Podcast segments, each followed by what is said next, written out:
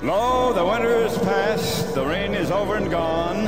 The flowers appear on the earth, the time of the singing of birds is come, and the voice of the turtle is heard in our land. Throws across his body, and he got him!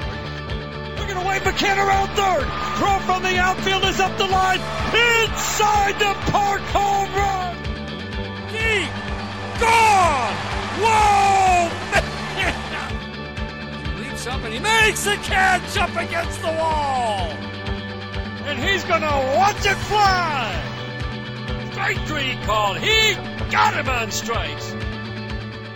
Welcome to The Voice of the Turtle, a podcast feature of the Bless You Boys website, SB Nation's Detroit Tigers blog. You can find us on the web at www.blessyouboys.com. Find us on Twitter at Bless You Boys and also on Facebook at facebook.com slash BYB Tigers.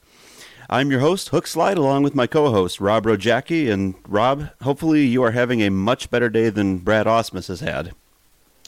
Oh yeah, I guess I'm doing a little bit better than he is. But I will say that uh, after sitting in DC traffic for a little while, uh, the first stop I made on the way home was to my fridge for beer. I'm, I'm, sure that if uh, Brad didn't have a game to manage tonight, he would be doing somewhat the same thing.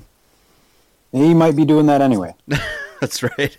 We've we've wondered for a while now what, what might be going on in his head and some of the things that have happened with the you know things in the dugout in terms of missing certain things happening on the field and what happened to Cespedes and what happened to Price. That that would explain it, right? Maybe he just went to the fridge for beer. Oh, I'm not even accusing him of that. I think he's just had a really bad day and might need to pound one or two back before this game starts. Okay. Well, I, I'll accuse him of that. I'll be the bad guy then. Good. Yeah. All right. Let's uh, let's preheat this oven to 375 and get this episode cooking. Our sixth episode of the Voice of the Turtle. We're going to talk about the renaissance of Anthony Gose and who to root for in October. We'll discuss the MVP debate and this recent debacle with Brad Ausmus. Of course, we'll take some listener questions as well. But first, it's time for rounding the bases and what is up with JD Martinez. That and more after the break. 210 pound righty delivers as a fly ball left field. This one's deep. This one's got a chance, and this ball is gone. A home run. Ian Kinsler delivers a walk off. Number six for Ian. He rounds third, heads into the mop scene at home, and the Tigers take the series from KC. A walk off home run from Kinsler, eight to six. All right, and we are into our rounding the bases segment. We're going to ask this question Who stole JD's bat? But before we get to that, Rob, the Tigers are, uh, they're still bad. Well, I keep looking at the record every time I, you know, I write a game preview, and I just, I think about, you know, maybe they can win a few games in a row to make this look slightly less awful. Uh, and it, it just doesn't happen. Uh, they, you know, they went uh, four and five. They're four and five in September so far. Um, things have not been going well during this last week. Ever since we recorded last, um, you know, we actually won a series, which was nice, but uh, couldn't quite pull up the pull off the sweep against the Rays. Yeah, I, I, was just looking at the numbers, uh, and I put out on Twitter the fact that before the season started, I projected them, predicted that they would win 86 games this year, and I just realized that in order to do that, uh, they would have to win the next 22 in a row and go 22 and 0 just just to get to the 86 win mark. So I, am feeling pretty good about that prediction right now, honestly. Well, how many drinks have you had? Uh, well, you know, somewhere between 22 and 0. so the other question is, uh, can Justin Verlander start every one of those games? Well, yeah, I, I, don't know. There's there's some debate going on right now in terms of what, what do they call innings limits, you know, and Matt Harvey and all that. So, but you know, the Tigers aren't going to the playoffs, so why not let let Justin go out there and make up for the couple months that he missed, right? Well, if he can throw left-handed too, I think we'll be good. You know, that'd be that'd be a good idea too. I mean, our left-handers out of the bullpen are pretty bad, so I don't think Verlander would be able to do much worse. There was a picture on Twitter not too long ago, last week, maybe a week before that, uh, that uh, Bruce Rondon was out there playing catch before a game left-handed. So I'm not saying it's a, that it's a possibility that can't be ruled out. So how is his command? Uh, you know, maybe you can't tell the difference between the left-handed command and the right-handed command. I don't, I don't know. I mean, let's not let's not rule it out. I mean, at this point, we just it's all about having fun. Let him let him We- throw left-handed. We are off the rails already. Yes, we are. But here's the point: because not only are the Tigers bad, it's not any fun. It's stopped being fun. And we've tried podcast after podcast to find ways to help the listeners and say, here's how you can still kind of enjoy this season. So here's here's my sketch of the season in six short acts. Okay, it went from at the beginning of the season, woohoo, fifth straight division title. Oh, it's not going to happen. Okay, but wild card. Oh, we're in last place and now we're selling everything. But Dombrowski will fix it in 2016. Oh, he got fired. Well, we can watch the new prospects. Uh, Norris got hurt. Okay. Well, at least there's the web gems that we can watch from Jose Iglesias. Ah, he's out now too. Okay, well, Miguel Cabrera and the batting title, right? Right? Oh, he's like five for 26. And he has, let's see here, I looked this up, a 231 slugging average in his last 30 plate appearances. So this just isn't even fun anymore. Well, the good news about Cabrera is that he still has a mile-long lead for the batting title. Uh, he might need to go over in the next 22 games, all of which the Tigers will win, of course, uh, before he is caught by anyone. Um, you know, he's still batting 349 with a 449 on base percentage. So it's looking like that's at least you know the one thing we can hang our hat on going down the stretch. But you're right, it's really not that not that fun anymore, which you know is unfortunate. Um, the the Tigers, you know, so far this month they've given up double digit runs twice. Uh, they've given up eight runs or more in two more games, and seven runs or more in two more games. I mean, you've got you know three other games that have been reasonably close as far as the pitching staff goes, and you know the question now as to whether they're going to win or not is basically whether or not the offense can outscore their pitching staff. Yeah, eh, we, we've been trying to keep it fun, but you know, speaking of these prospects, Norris got hurt and so forth. We got we, we're still getting to watch Matt Boyd at least do some pitching, and you know, he's not been like super great, but he's been less ungreat, I guess is how you'd put that. I mean, that last outing, right? It, it looks bad on paper, three runs in five innings pitched, but if you look at what actually happened in that outing, two of those runs were, were runners that he put on base that Al Albuquerque allowed to score. If if the bullpen was something other than just awfulness on dry toast, maybe he gets out of that inning, and maybe that line looks a little bit better for Boyd, and it's one run in, in five innings pitched. Well, you also have to look at it as you know he's on his quote unquote innings limit. Uh, he only threw seventy some pitches. I think it was seventy six pitches in that outing. Um, you know, in any other case, you know he allows a couple base runners to start the sixth inning. He may be able to you know work through that himself. Um, you know, it's tough to say whether or not he would have been able to. I think the Indians were going through the lineup the third time there, uh, and Boyd's arsenal isn't that deep, so he may have you know started to get roughed up at at that point anyway. But it, you know, in, in normal case, it, it would have been more of a let's see if the kid can work work through it himself and get out of this jam himself type thing. And that would have been nice to see him do that. But you know, at the same time, you don't want to expose him to too much injury risk either. So you're kind of fighting, you know, trying to find whichever is the lesser of two evils at this point. Right. Now, I, I, I was just reading over your article that you'd posted earlier this week. Uh, prior to the show, I was looking that over, uh, where you were kind of detailing uh, some issues that Boyd is having in terms of his release point, especially with the fastball. And he seems to be kind of all over the map. And you, you pointed out that even his secondary pitches are coming out of uh, what, what Jim Price would say not the same keyhole every time. And those are some issues that he needs to work on. But I mean, in general, what you've seen from Matt Boyd is this: does he have the makings of a guy that can actually become a major league starter? Uh, you know, or is he going to be the, the kind of guy that ends up getting shifted to the bullpen? I think he could be a back end starter, um, but I think that at the same time, as Tigers fans, we've been a little bit spoiled with the term, you know, fifth starter over the last few years. Um, you know, in 2012, our fifth starter was Drew Smyly for a while. In 2013, it was Rick Porcello. So we've had some pretty darn good ones, you know, guys that are going out and giving you 25, 30 starts. And usually that's not the case. You have a fifth starter that gives you maybe 15, 20 starts, and then a couple other guys that fill in along the way for whatever reason. Uh, I think Boyd could be that guy going forward. You know, he's left-handed, which always helps. Um, you know, he's got kind of a funky delivery, which, you know, if he repeats it a little bit better, I think he would be a little bit better as far as you know getting results. Uh, the fastball command is really kind of the iffy thing with him. And if he is able to kind of hone that in and spot the fastball better, he's not going to have you know opposing hitters obviously hitting it all over the yard. And I think that's going to help his changeup, which is probably his best pitch at this point. That will help that play up as well, and righties won't be able to kind of sit on that fastball as much. Yeah, you know, watching him pitch, it reminds me a lot of uh, going to the Whitecaps games, you know, which I do frequently throughout the throughout the season, and uh, we'll talk more about the Whitecaps and the fact that they're actually in the playoffs this year a little bit later in the podcast. But uh, one of the things that, that, that you have to do, I think, when you're watching uh, single A, double A, even triple A pitchers, which I think Boyd does kind of fit into that that category. He's not quite there yet. One of the things you have to do is is pay less attention to the end result, say, and pay more attention to the process, pay more attention to the mechanics, to things like the release point. Uh, if you're going to get kind of a good gauge of you know where this guy could could end up, it's it's hard right now. I think to look at Matt Boyd's statistics. It's still I think we're still in small sample size territory. I mean, wouldn't you agree?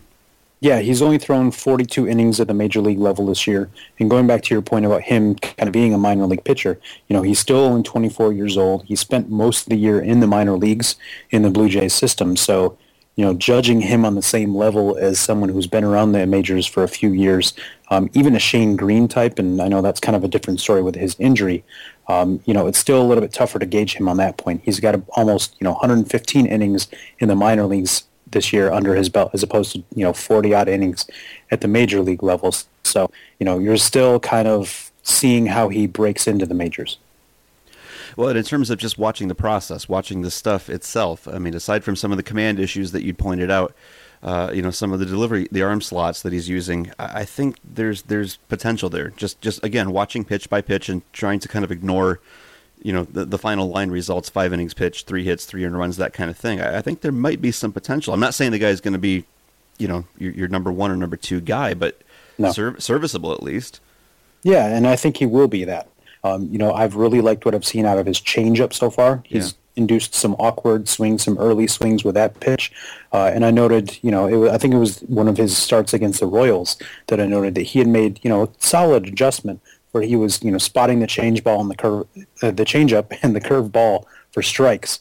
Uh, and you know, being able to do that, you know, maybe it's not the greatest pitch to you know hit for a to hit for a strike, and if a hitter is sitting on that, they're going to jump all over it. But if you're trying to get someone off the fastball and you can get that pitch in the zone consistently, I think he's going to be successful.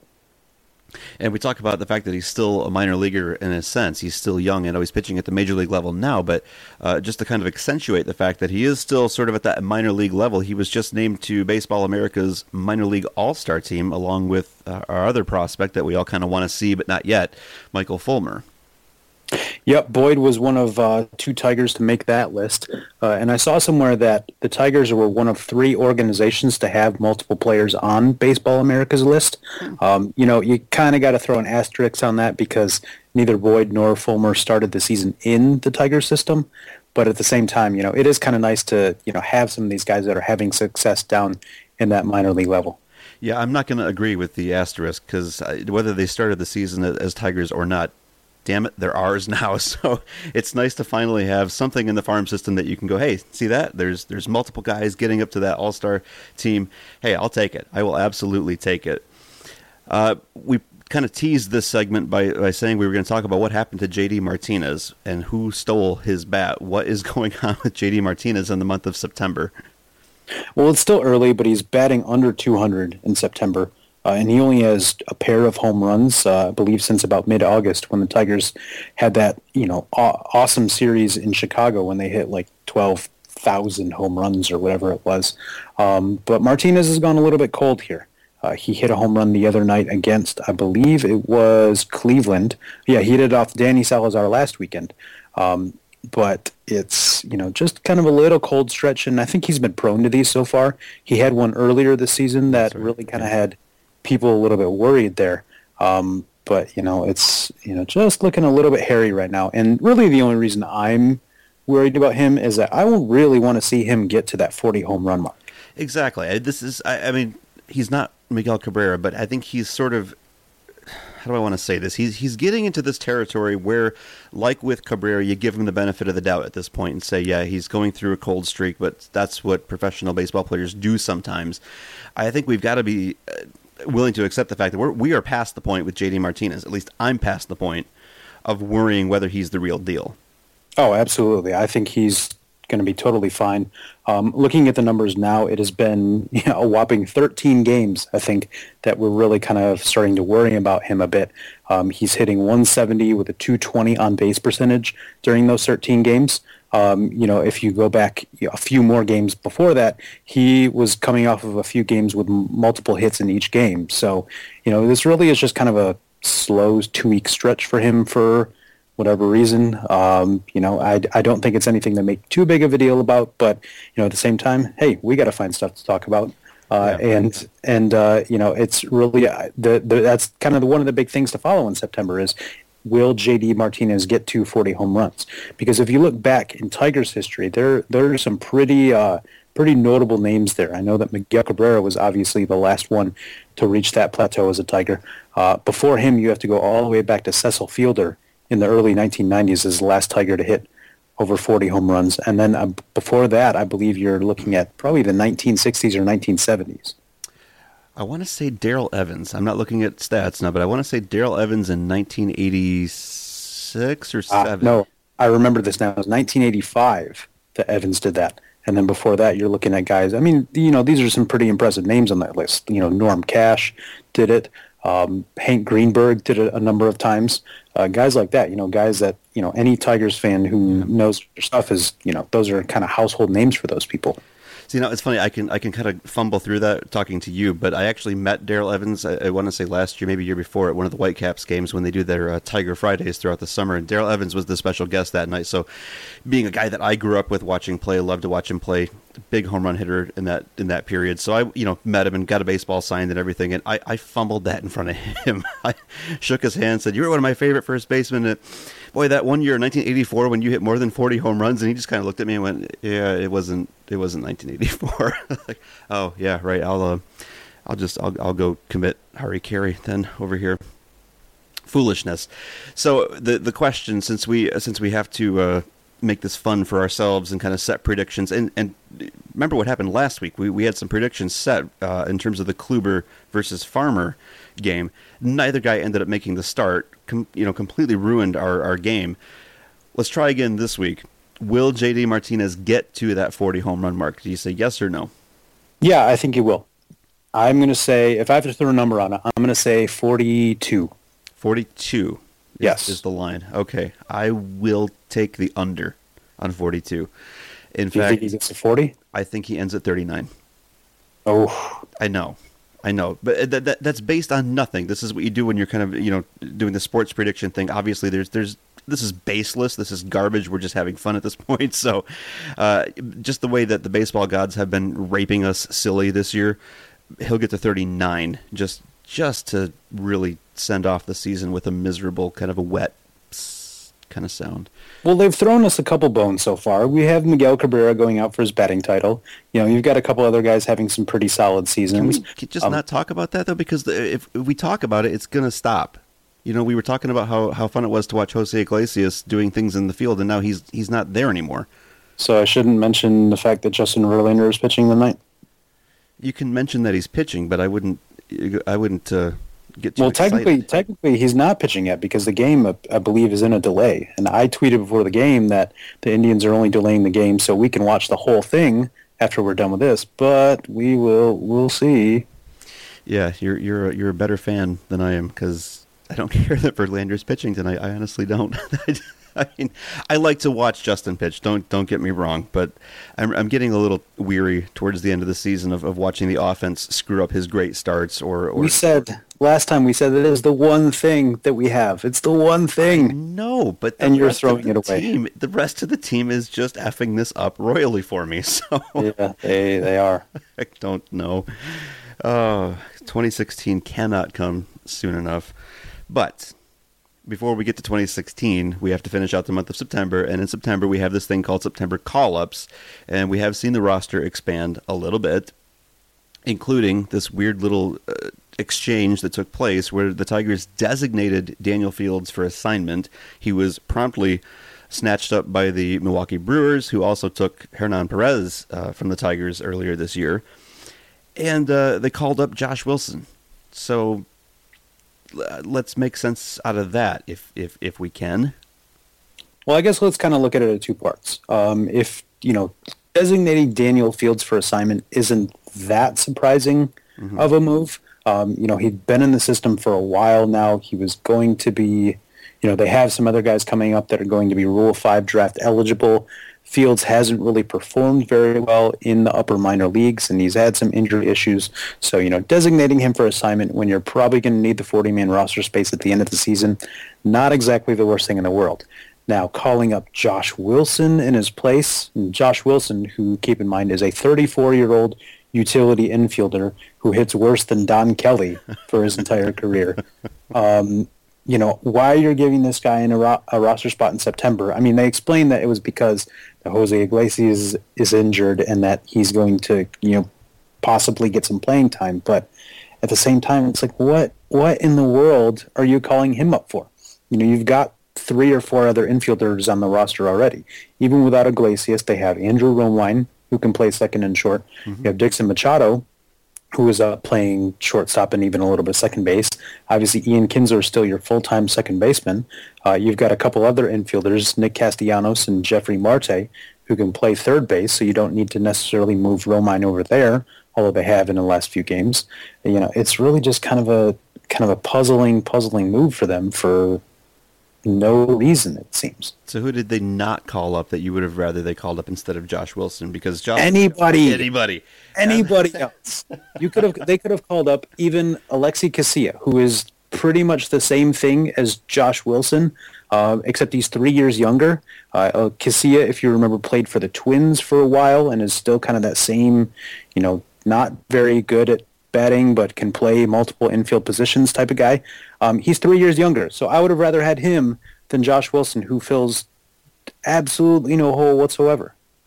Yeah, uh, Josh Wilson for me is always going to be the guy that struck out with the bases loaded in extra innings, and that's that's just always going to remind me of, of Brad Ausmus, and uh, it's it's a sad tale that ends with a lot of uh, weeping and, and, fetal positions and things like that. So uh, we're, we're just going to go ahead and pull this segment over to the side of the road and uh, turn off what's what's happening here and, and get out of this. Deal? Your 2015 Detroit Tigers, ladies and gentlemen. Coasting to the side of the road on fumes and just sort of dies.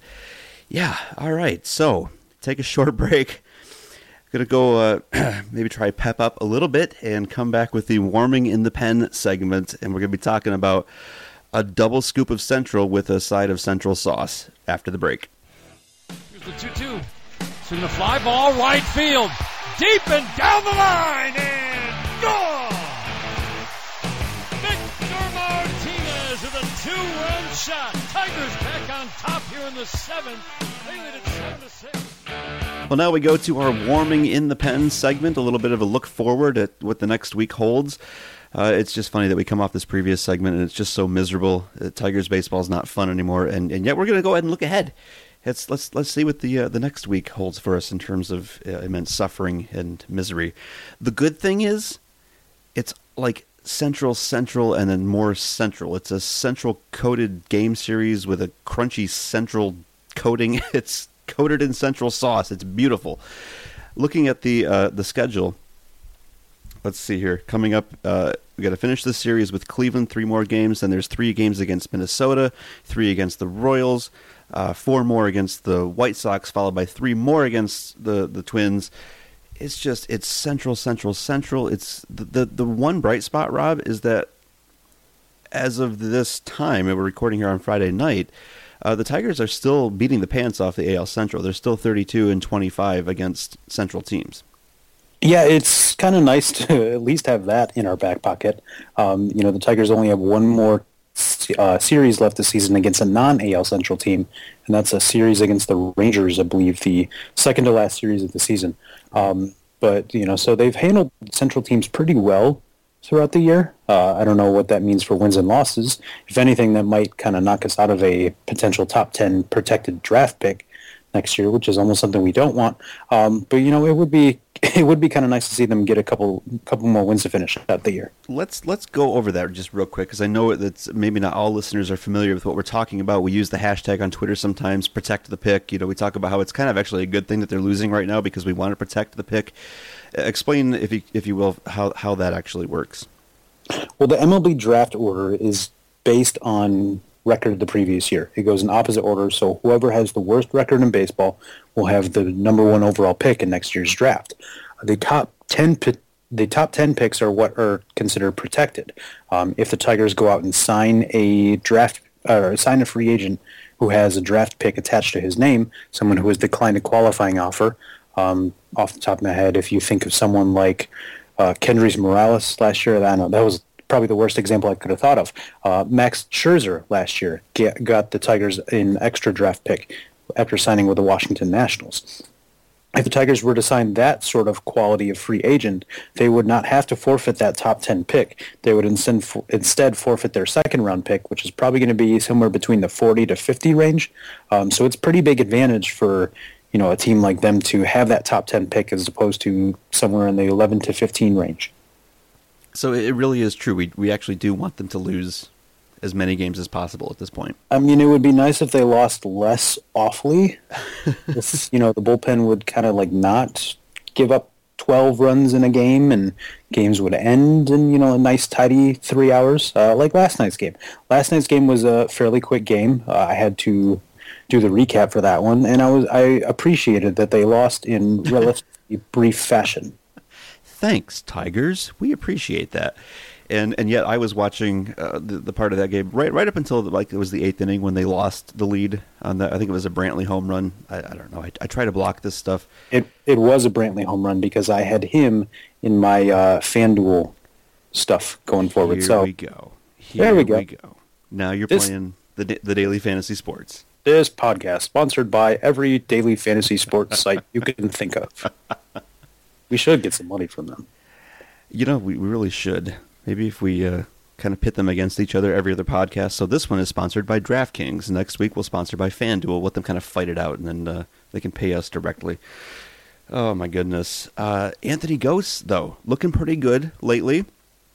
Currently on a bit of a hot streak. Rob, is this something that uh, is it going to last? Is this? Uh, we were talking earlier about how JD Martinez is kind of at that point where when he slumps, we're okay with it because we kind of trust that that's not really who he is. Uh, kind of in the in the reverse, then with Gose going on a hot streak, uh, is that you know is it sustainable? Is that uh, you know what I'm saying? Is he coming back to earth? You'd like to think that his it will be a little bit sustainable. Um, you know, he's reached base in every game he's played in this September and has a hit in all but one of them. Um, so he's you know really kind of hitting well. He's already risen his OPS by about 30 points this month hmm. uh, in, the, in the 10 games that they've played.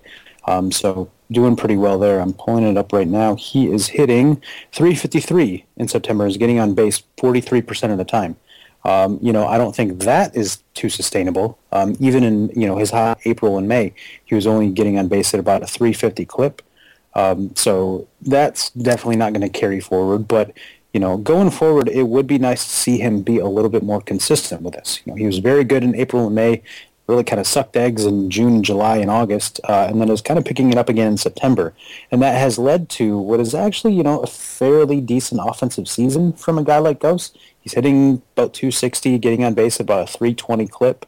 Um, you know, his OPS plus, which is, you know, kind of all hitters compared to league average, and I believe park adjusted as well. Uh, is 94 for the season, which is slightly below, below average. But for a player like him, who's not getting paid much money, and you know is a pretty good defender in the outfield, despite what the defensive metrics are saying, you know that's kind of a valuable season. So you know, hopefully he can raise those numbers up a little bit more going forward, and maybe carry some of that forward going into 2016. Right, and just for the listeners who may not be familiar with the OPS plus, Rob just stated that uh, Gose is sitting at 94 right now. The average is 100. So that's actually not that far off from, from average. If he was sitting, say, in the low 80s, you might say it's, it's, it's not a good thing. But you know, if if he can at least provide adequate replacement level, average level offense, I think his defense, like you said, is is enough to kind of offset that. Well, I think we also needed to distinguish between average level and replacement level. Mm-hmm. Uh, as far as replacement and you know WAR and wins above replacement, replacement level is far below average. Uh, replacement level is like Josh Wilson, Don Kelly area. Um, average is about two wins above replacement, two WAR per season. Um, you know, and Gose is kind of at that level right now. You know, if his defensive numbers were better, he would probably be closer to that range. Um, so you know what he's providing offensively, while not great, and maybe probably not the guy you want at the top of the order. You know, you can live with something like this. Yes, and I do sometimes use the terms replacement level and average interchangeably when I probably shouldn't. So that's Rob Rogacki, and he's going to get me on a technicality, and that's what happens. But hey, you know, I, at least I can admit it. well, another thing I want to another thing I want to point out with Gose is that he's hitting almost 280 with a uh, with an on base percentage of 334 against right-handers. Um, you know, so as a platoon bet, he's actually hitting pretty well. It's really just his numbers against lefties and the fact that he's had to play against more lefties lately since the trade deadline that I think has kind of sunk his numbers a bit. Hmm. Yeah, yeah. The the platoon was a nice thing to have, and like you said, they don't really have that option as much anymore. It it does kind of raise the question going into you know 2016. Um, you know what what does the, the does Gose become the guy that that is the you know the regular starter for the Tigers in center field, or do they need to do something to kind of upgrade at that position? I don't necessarily know that they need to upgrade at that position, um, but you have Rajai Davis, who is going to be a free agent. He was kind of the other half, the the lesser half, if you want to call it that, because he gets fewer plate appearances mm-hmm. uh, of that center field platoon, and it was going pretty well for the first few months of the season. So I don't think you need to replace Gose by any means. I think he's still, you know, kind of an adequate center fielder. You need guys who aren't getting paid much like he is to kind of fill out that roster. If you can add, you know, a Rajai Davis, whether it be Davis himself or a similar player who, you know, hits against lefties well and can play a solid center field, um, you know, getting someone like that to fill in uh, whenever there's a lefty on the mound, I think would, you know, still give you a pretty strong uh, you know, pretty strong position there at center field. Uh, it's more the leadoff hitter type player that the Tigers need, but I don't necessarily know if that needs to come from center field, despite every old crotchety manager always trying to fit their speedy center fielder into the leadoff hole. I don't. I would love to kind of go back and look and see when that became a thing, because I mean, going back to the '80s when I you know grew up on Tigers baseball, Chet Lemon, it was not the leadoff hitter; it was always Whitaker, you know, then Trammell. So I, I don't know when that whole speedy center fielder as leadoff guy became the thing to do, but uh, whatever. Interesting to talk though about the, the whole issue of needing platoon partner for uh, for Gose. Uh, that that I think that kind of becomes the same issue at catcher uh, in terms of you know uh, McCann and Avila. I think are a really good dynamic duo if they, if they can play off of each other as platoon partners. But I would expect that if Al Avila really is the, the sabermetrics oriented guy that we think he is, he's going to recognize that and probably fill those spots in that way, wouldn't you think? I think catcher is going to be a little bit different than center field. Uh, you have a guy in McCann who I think will be okay against right-handers. You know, he may not be great against some of the tougher right-handers that they're going to see, um, but you know, it, uh, on one hand, who is, um, and on the other hand, I think that you know McCann will still get kind of the lion's share of playing time there, regardless of whether there's a righty or lefty on the mound. I think that the Tigers would benefit from getting a left-handed bat to kind of not necessarily platoon with McCann, but back up McCann. And I don't think Avila is going. I don't think Alex Avila is going to be that player. No. I think that Al Avila really wants to distance himself from his son. Um, you know, for multiple reasons. The the kind of declining numbers are one. Uh, but I think just from a professional standpoint, I think right. he wants to kind of get away from that. Um, it seems like he, he, he seemed a little bit awkward when answering some of those questions, even though I thought he handled them very well. So getting someone else who can kind of fill that role as kind of a backup catcher, you know, if you get a veteran type guy who can kind of mentor McCann a little bit, I think that will be helpful as well. Uh, but I don't know if it's going to be as strict of a platoon as you'll see in center field just interesting to me that thing uh, the thing that I am looking forward to, the things that I'm looking forward to the most coming up uh, is like winter meetings, Thanksgiving, Christmas. It's all this stuff going into the off season. I'm, I'm very very interested to see the approach that uh, Al Avila ends up taking. Uh, but before we get to the off season, we have to get through October, and I did check the MLB rule books. I searched them up and down. It turns out that even though the Tigers are not going to be in the playoffs, that they still have to actually have a playoffs season. So apparently that's still going to happen. There's still going to be some ALDS series. There's still going to be some Central stuff going on. Uh, uh, a World Series is going to happen. Uh, so even though the Tigers aren't going to be a part of that, um, I guess we kind of have to talk about who who you who you who do you root for in, in October when the Tigers aren't part of that conversation anymore, and and maybe the bigger question is why. You know, I really haven't put a lot of thought into what team I would want to root for. Um, I guess I kind of gravitate towards seeing former Tigers play well. Um, in particular, the guys that I kind of want to see do well are David Price and Yoenis Cespedes, a pair of players that we had on team this year. Um, you know, as far as who I want to win, I guess I don't really have a true pull towards anyone. Obviously, I'm a Tigers fan, not a fan of any of these other teams. Um, but I will be watching the playoffs. And if anything, I'll probably be more inclined to watch the playoffs this year than I have been in previous years. You know, in 2013, I was so angry that Tigers lost the ALCS that I just couldn't bear to watch the World Series. Um, you know, in 2014, I watched some of it, um, including I definitely watched the World Series when the Royals were involved. Um, but at the same time, I found it a little bit more difficult to watch after the Tigers had been eliminated. Uh, you know, just kind of out of frustration that I right. think the team that this team could have done better. Um, but this year, you know, with them out of the hunt, it'll be you know kind of one of those things that I just want to enjoy watching it. Um, you know, I hate watching, among other things, midweek football. You know, you get Southwest Tennessee Tech against you know Northern Missouri State uh, on a Tuesday night game on ESPN, and nobody wants to watch that. Uh, so you know you've got great playoff baseball in front of you. You might as well enjoy it. I, I am not sure who I'm rooting for, honestly. Uh, obviously, the, to, to, me the pick is is uh, David Price. I, I, liked him a lot. I loved Cespedes too. I just can't bring myself to root for the Mets after 1986 because that. Was well, I do. Uh, I do kind of enjoy the Mets doing well, um, in part because living in D.C., the kind of inferiority complex that this town has with New York, I find it hilarious, even though I live here. Um, and the fact that the Mets just kind of stormed back as soon as they acquired Cespedes, took the lead over the Nationals, and now everyone in DC is losing their minds over this thing. Uh, it really is kind of funny to me. You know, I like you know I like the Nats team. I like Bryce Harper. Obviously, I like Max Scherzer, Doug Fister, the former Tigers on that team. But to see you know the Mets just kind of cause this chaos throughout this entire city is really kind of hilarious to me, and I like that. And I also like the, you know, all the young th- flame throwing pitchers that the Mets have. You know, Noah Syndergaard, Matt Harvey, and the like. So they're kind of an easy team to root for for me. I hate the Mets. I hate them. 1986 was such a, a traumatic, scarring experience for me. I don't know why I was so attached to the Red Sox at that point, uh, but I I was, and, and part of that still lingers. So even now, when the Red Sox have won, you know, a couple World Series, and people hate Boston fans now, I'm still kind of like, "Yeah, but it's it's Boston. I like Boston. I could still name you the starting lineup from the 1986 uh, Boston Red Sox. And so, yeah, the the Mets, just the the sight of their uniform sends shivers up and down my spine. So I'm not.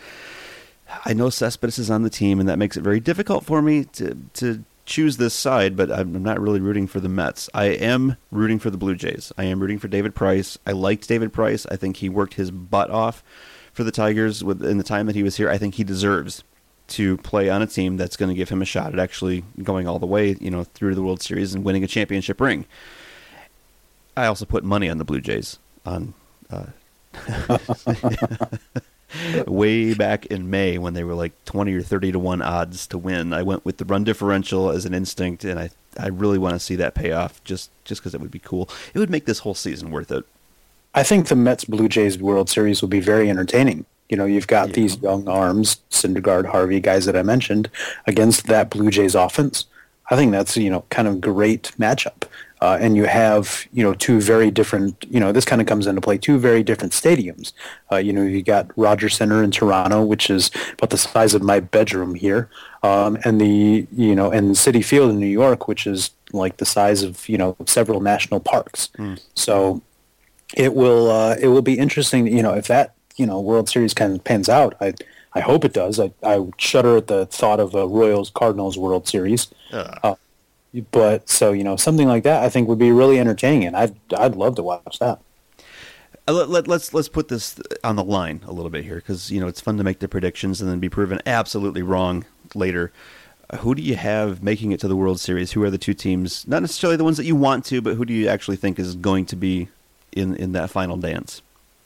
I think the Blue Jays are just bludgeoning teams right now and are too hot to be stopped in the AL. Um, and in the National League, because the baseball gods hate us, I think it'll be the Cardinals. So I, I, I'm going with Cardinals, Blue Jays. That's funny. I I gave this some thought before the podcast, and I came to the same conclusion. I said it's going to be it's going to be a series on wing. It's going to be a birds I, series. I came up with that in five seconds.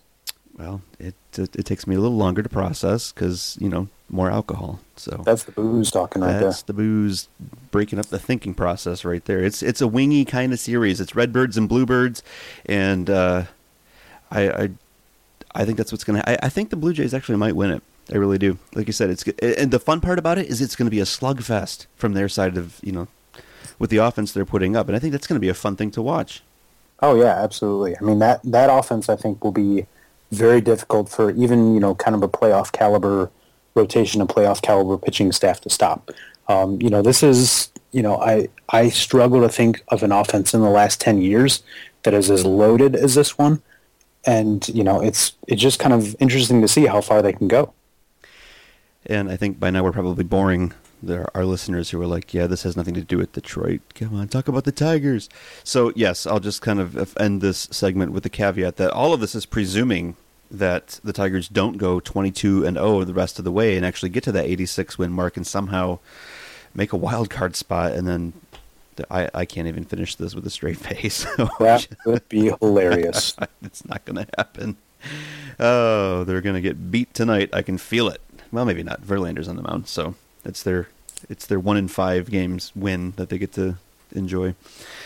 Oh boy, I think that's just about it for the warming in the pen segment. Let's take a quick break, come back with the high and tight segment because we got to talk about the Tigers front office and a major WTF after the break.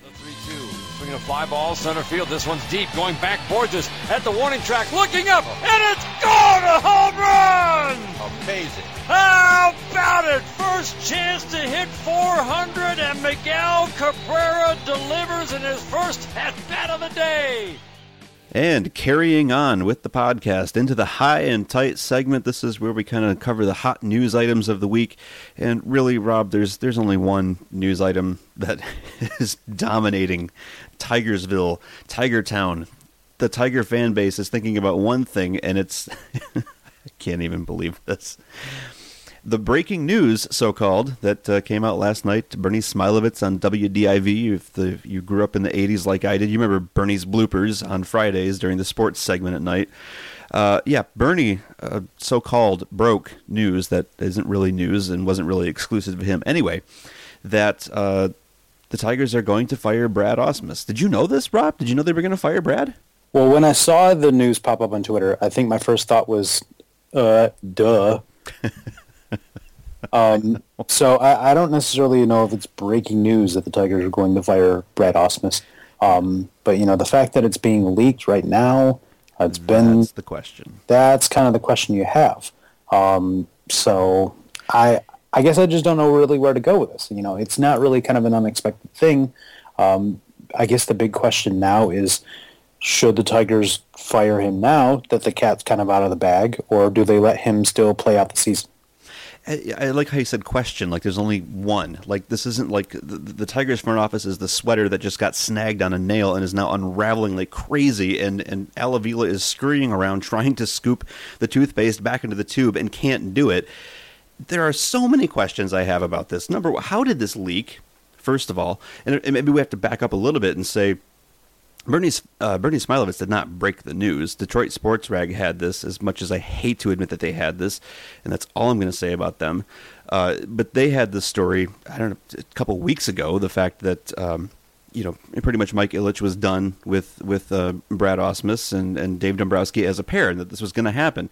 So, yeah, the, like you said, the fact that, uh, that he's getting fired isn't really news it's how this is coming out. How did it leak? Why did it leak at this point? Now that it's out there, if you're Brad Ausmus, do you, you know, do you resign at this point and say this is unacceptable the way this is being handled? Do you kind of carry out this, you know, what is obviously a lame duck administration? Uh, I promised, I promised I would tell you the story. of when this happened to me. Something very similar, very early in my professional career when I worked for a small startup company and worked uh, for them for about a year before they went through huge financial difficulty and they needed to make about 10 layoffs uh, all at once. And so the, the executives got together in their little boardroom and shut the doors, and, and they were actually in the process of drafting a, a form template like email to let people know that they were being let go. And uh, the the head HR guy, his his name is close enough to my name that he meant to send this email to himself. He accidentally sent it to me. So I got an email at like eleven thirty in the morning saying, you know, we're sorry to inform you your position's being terminated. I'm like, what? And I go back to the conference room and he opened the door and he's like, what? Like I just got this email letting me know that I'm fired, and his face just like the, the color drained. it's like, um, yeah, why don't you come on? And so I got fired early that day. Well, it's a good thing that Al Avila's not your boss because then he probably would have had some mob guy whack you. I'm not letting go of that. I still think Al Avila looks like a mob boss. He does, and and it's it's kind of going down that way, right? There's, there's... so rest in peace to the good soul that uh, that leaked that information. Uh, Al Avila did take your cannolis, by the way. that guy's already dead. Someone's gonna get a, a fish wrapped in newspaper.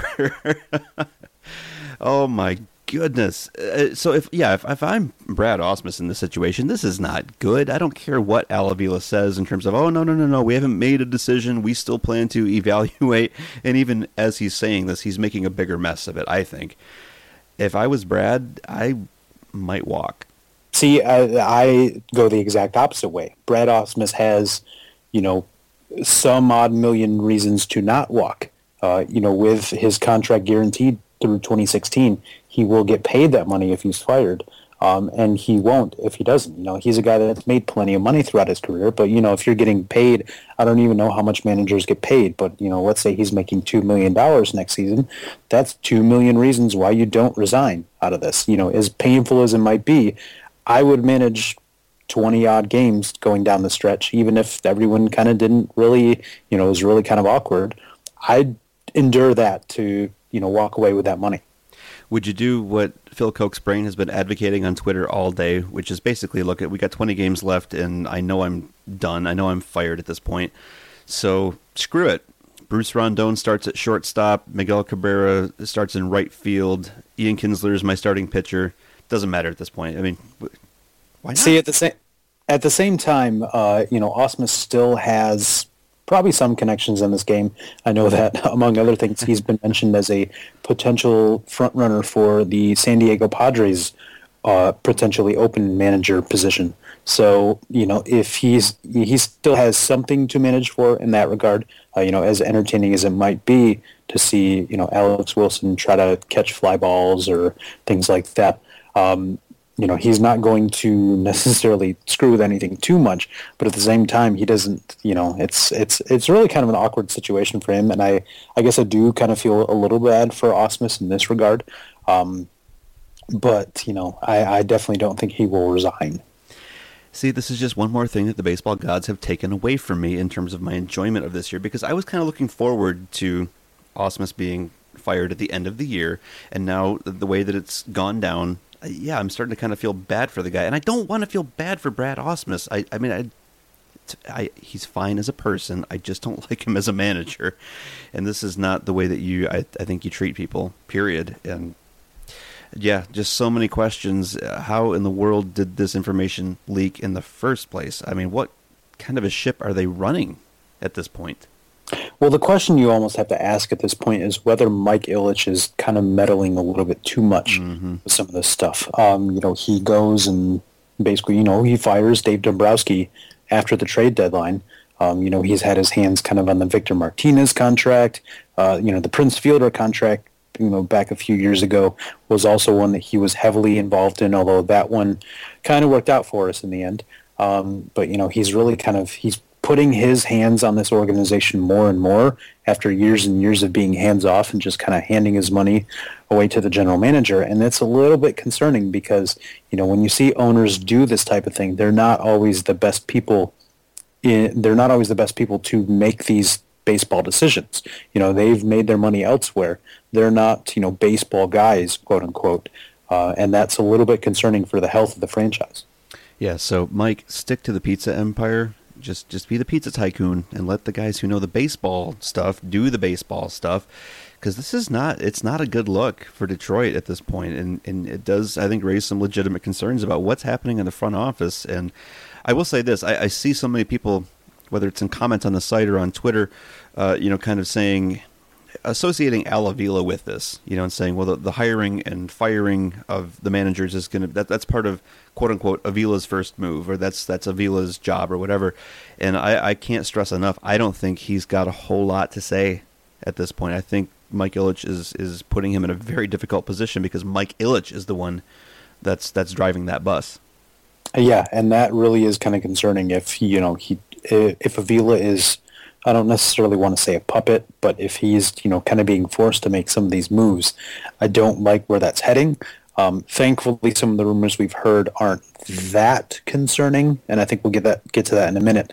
Um, but you know, as far as the long term health of the franchise goes, you know, giving Victor Martinez four years on the contract, you know, something that Dave Dombrowski probably advised against uh, while he was here. You know, it's it's not looking good for this team's prospects down the road.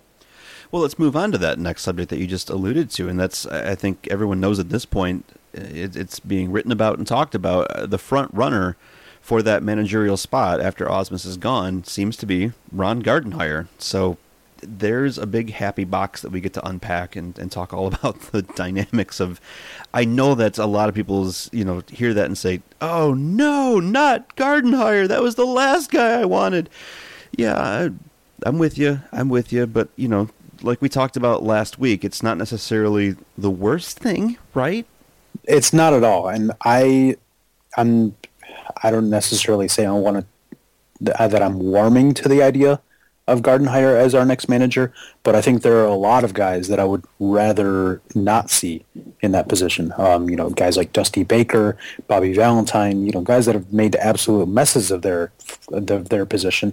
You know, all Ron Gardenhire did was you know take several Minnesota twin, Twins teams that had no business making the playoffs into playoff positions before you know his roster really kind of fell apart on him. Uh, you know, he's definitely more of an old school type. He's probably going to bunt a little bit more than we like. Probably going to you know strict uh, stick to strict bullpen rules a little bit more than we would like. Um, but you know, it seems like he's kind of the kind of guy that a lot of players really like. Um, so you know, he's more of that quote unquote players manager uh, so, you know, I can't exactly hate this idea too much. Because he looks like Santa Claus. You can't hate that. I mean, you don't get presents if you hate that. And as far as you know, him being the old school guy, yeah, I mean, he, he's he's the experienced manager with the old school techniques and so forth. But I looked at the bunting numbers and just comparing what he did uh, year by year in terms of what the American League averages were. It's um, you know, it's it's not that bad. He was usually right around league average, sometimes under the league average. There were two years, like I think 2008 and nine, or maybe it was nine and ten, that he was way above league average in, sacrifice bunts. Uh, but most of the time, no, he was right around average or even under average. So I, am not too worried about that. I, and like we talked about last week, I think the big difference is having Al Avila as general manager, having the sabermetrics enter the picture there at that point in the pipeline and that kind of filters down to you know what what uh, if it's Ron Gardenhire that then it filters down to what he has to work with in the dugout. And so yeah, there's there's the argument to be made on both sides. You could say a bad manager could really screw up a good sabermetrically built roster. On the other hand, probably not too much. So I'm what I don't even know that I would call Ron Gardenhire a bad manager. He's got you know a pretty good track record. Well, no, I meant I meant bad as in tactical. Tactically, he, you know, if, if he's gonna, yeah, even if he's bunting all the time and, and putting the wrong pitchers in the wrong spots, you know, he, he would have to be Ausmus to the max to, to screw up a good roster. Well, the other question you have to ask is what will he do with you know a legitimately talented roster? You know, he had a couple players in Justin Morneau, Joe Mauer, you know, good players in that regard, but he didn't have the kind of talent that he would have here in Detroit. He didn't have a Miguel Cabrera on his roster. He didn't have, you know, J.D. Martinez, Ian Kinsler, uh, Victor Martinez if he comes back. He never had that kind of offense. So it's really kind of tough to say, you know, would he be different here? You know, a, a, guy that I've kind of been thinking about with this is Clint Hurdle, manager of the of the Pirates right now. Uh, you know, when he was in Colorado, he was kind of used, viewed as this old school type manager. You know, had some success with them. I think he was the guy that was managing them when they went to the World Series back in 2007. Um, but then he gets hired by the Pirates and really kind of changes tune. You know, you have this very saber heavy front office. I think probably more saber heavy than the Tigers will be even under Avila. Um, but he really kind of embraced that philosophy. You know, he's been using a lot of defensive shifts and really using the data that his firm office has given to him. And you have to wonder if, you know, Ron Gardenhire or whoever takes the Tigers job could kind of be that same old dog learning new tricks. Yeah, uh, just to repeat for probably the 15th time on this podcast, I, I really think as long as Gardenhire is not actively opposed to the sabermetric principles that, that Avila is trying to kind of filter down the pipeline, then it, it's fine. He doesn't have to be a saber guy himself as long as he's willing to kind of adapt and, you know, not not uh, hamper the, the ability there. I think that's fine. The other, you know, issue that, that people tend to raise is Gardenhire's record in the in the playoffs. Now he did take six of those Minnesota Twins teams to a division championship uh, but he only ever won a single ALDS series. After that, it's it's kind of a mess. And the, the year that they won the ALDS, he lost immediately in the next round in the championship series. Uh, but so uh, the other five times that they made it to the ALDS, they were frequently actually swept. Um, but Rob, I think you know. I, I try not to judge a manager based on his playoff records because that can be such an absolute you know, it's it's a spin of the roulette wheel in some ways. Yeah, and in Gardenhire's thing, case, I you know the first thought that popped in my head when I saw that playoff record argument was how many times did he play the Yankees? Uh, Many know, during a lot of those years. You know that you had a lot of just stacked New York Yankees teams, stacked Boston Red Sox teams. Yes. Um, you know, and now that the playing field is kind of leveled out a little bit in the last ten years, I don't know that that's necessarily as relevant anymore. You know, Gardenhire, they did kind of beat up on some weak AL Centrals in their way to the postseason, but at the same time, he was kind of fighting against some juggernauts in the playoffs. Yeah, I mean, the the Tigers were in the conversation during those, at least the, the latter part of those years, and they, they eventually kind of became the juggernaut towards the end of Gardenhire's career 11, 12, 13, and 14.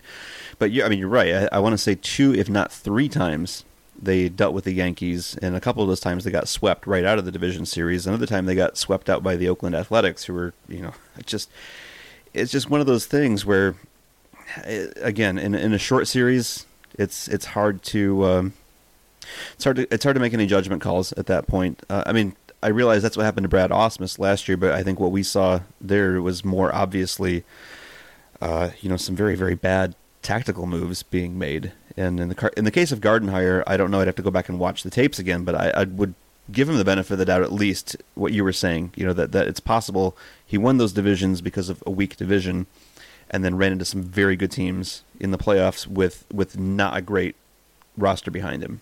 Well, I think it also goes back to kind of the same argument I had before in that Gardenhire hasn't necessarily had the same level of talent on his team. He's right. never had a Justin Verlander take the mound in the playoffs. Right. You know, he's never had that ace in the rotation to kind of rely on.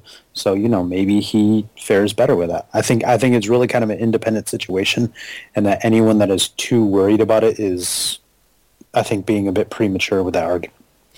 Yeah, I, I, think there's. Uh, we've seen what happens when you get a guy like Brad Ausmus who is inexperienced in this, and, and in some ways, I can't say for sure. I'm just speculating. I realize that, but seems to have kind of lost the clubhouse, you know, and just has that kind of laid back thing going on.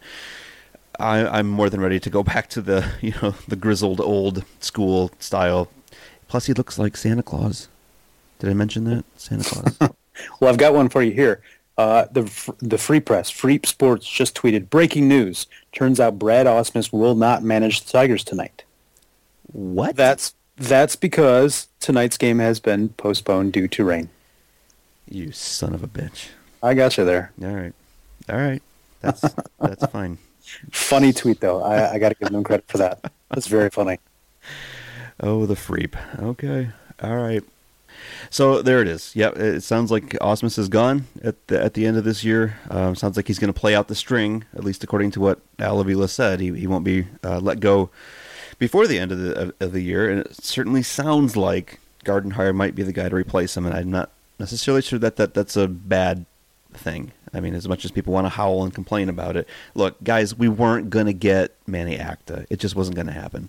You know, you're you're not going to get a full sabermetrics guy in the clubhouse. So, you know, if we had to pick a an old school guy, Gardenhire is not a bad not a bad choice. So, I think that'll probably just about do it for our high and tight segment. When we come back from the break, we will go into the mob scene at home, take some listener questions, and answer the question that everyone wants to know the answer to, which is who's the best Fox Sport Detroit analyst?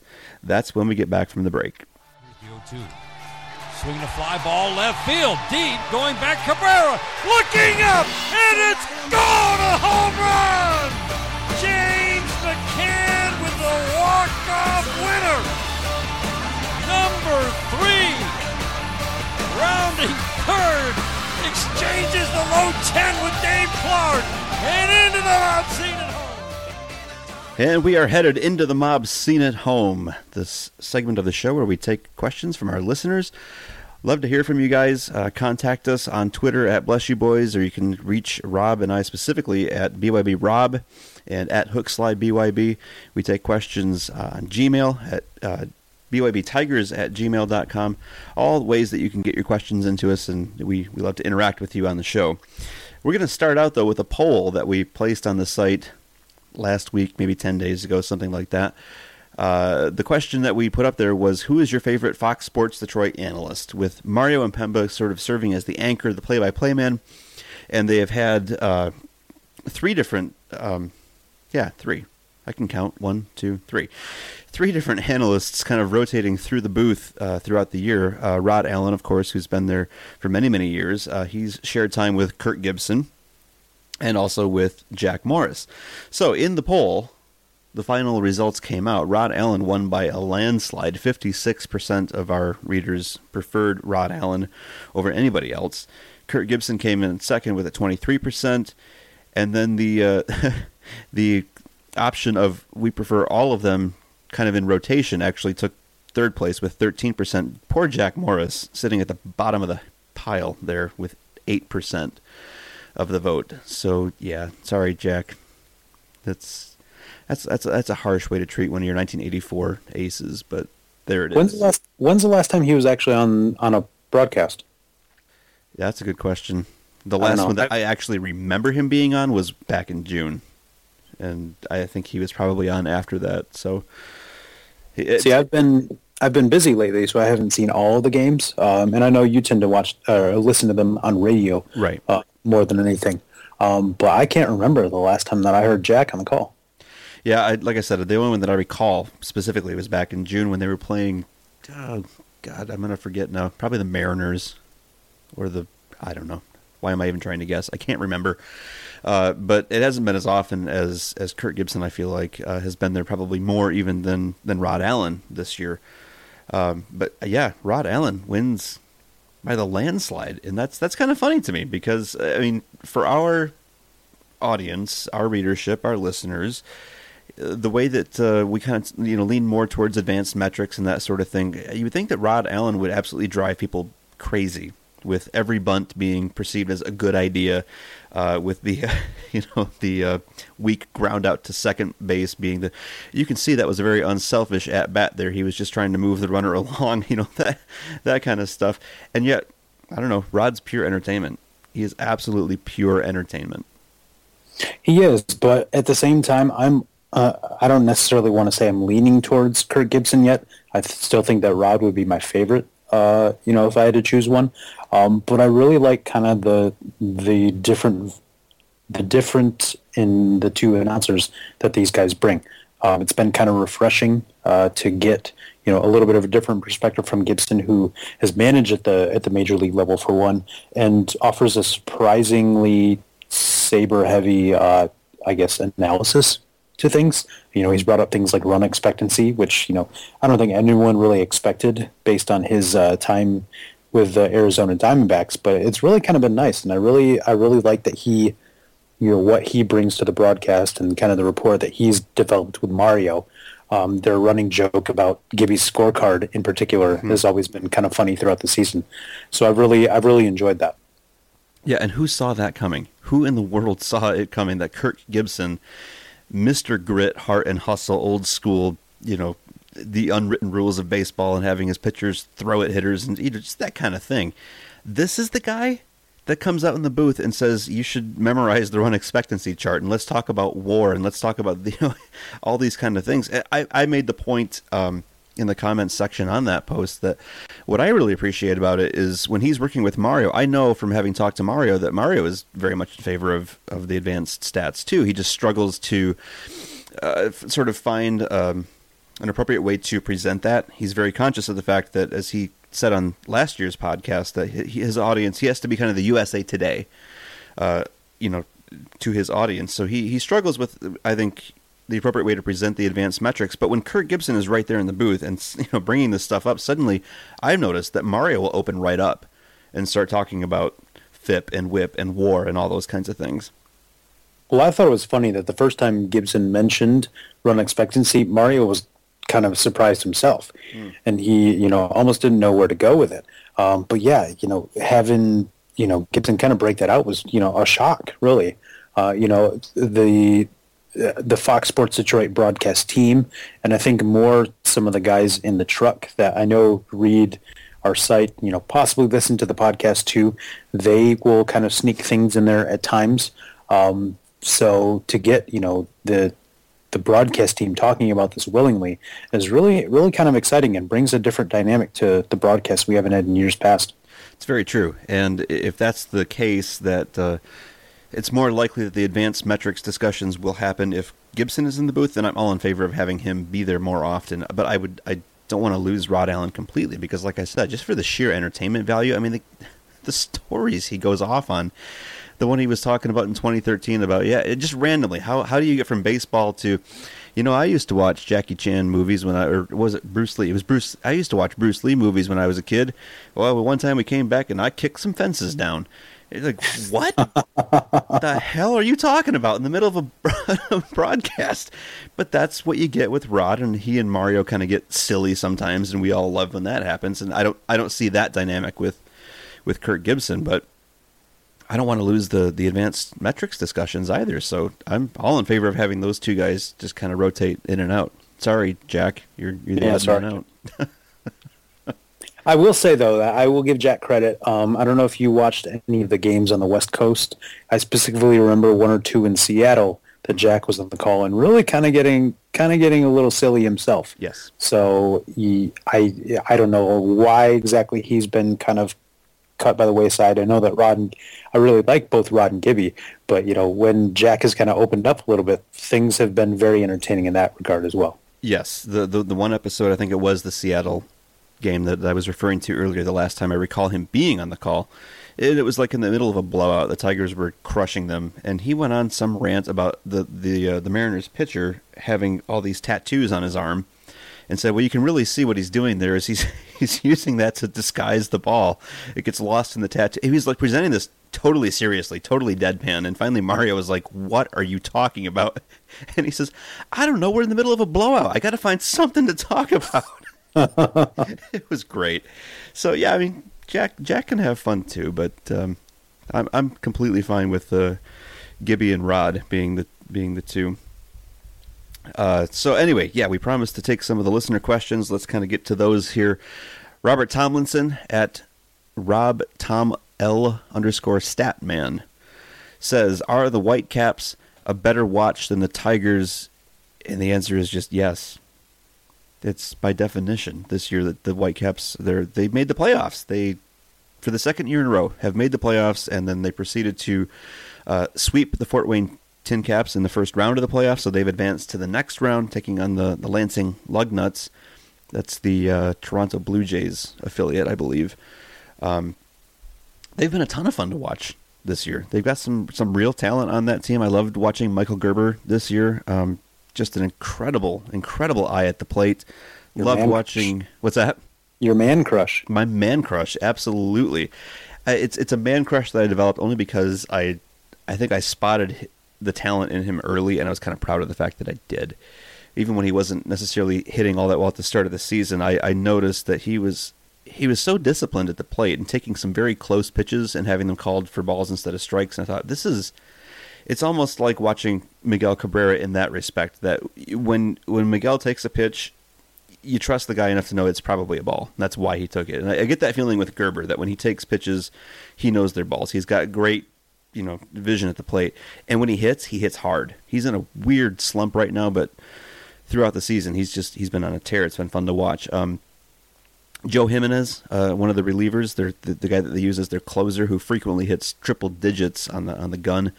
Another very uh, Bruce Rondon type, I think, uh, flamethrower with a little bit of um, work to be done in terms of the changeup and the slider. Again, just a ton of fun to watch this guy come out there and just smoke batters like crazy.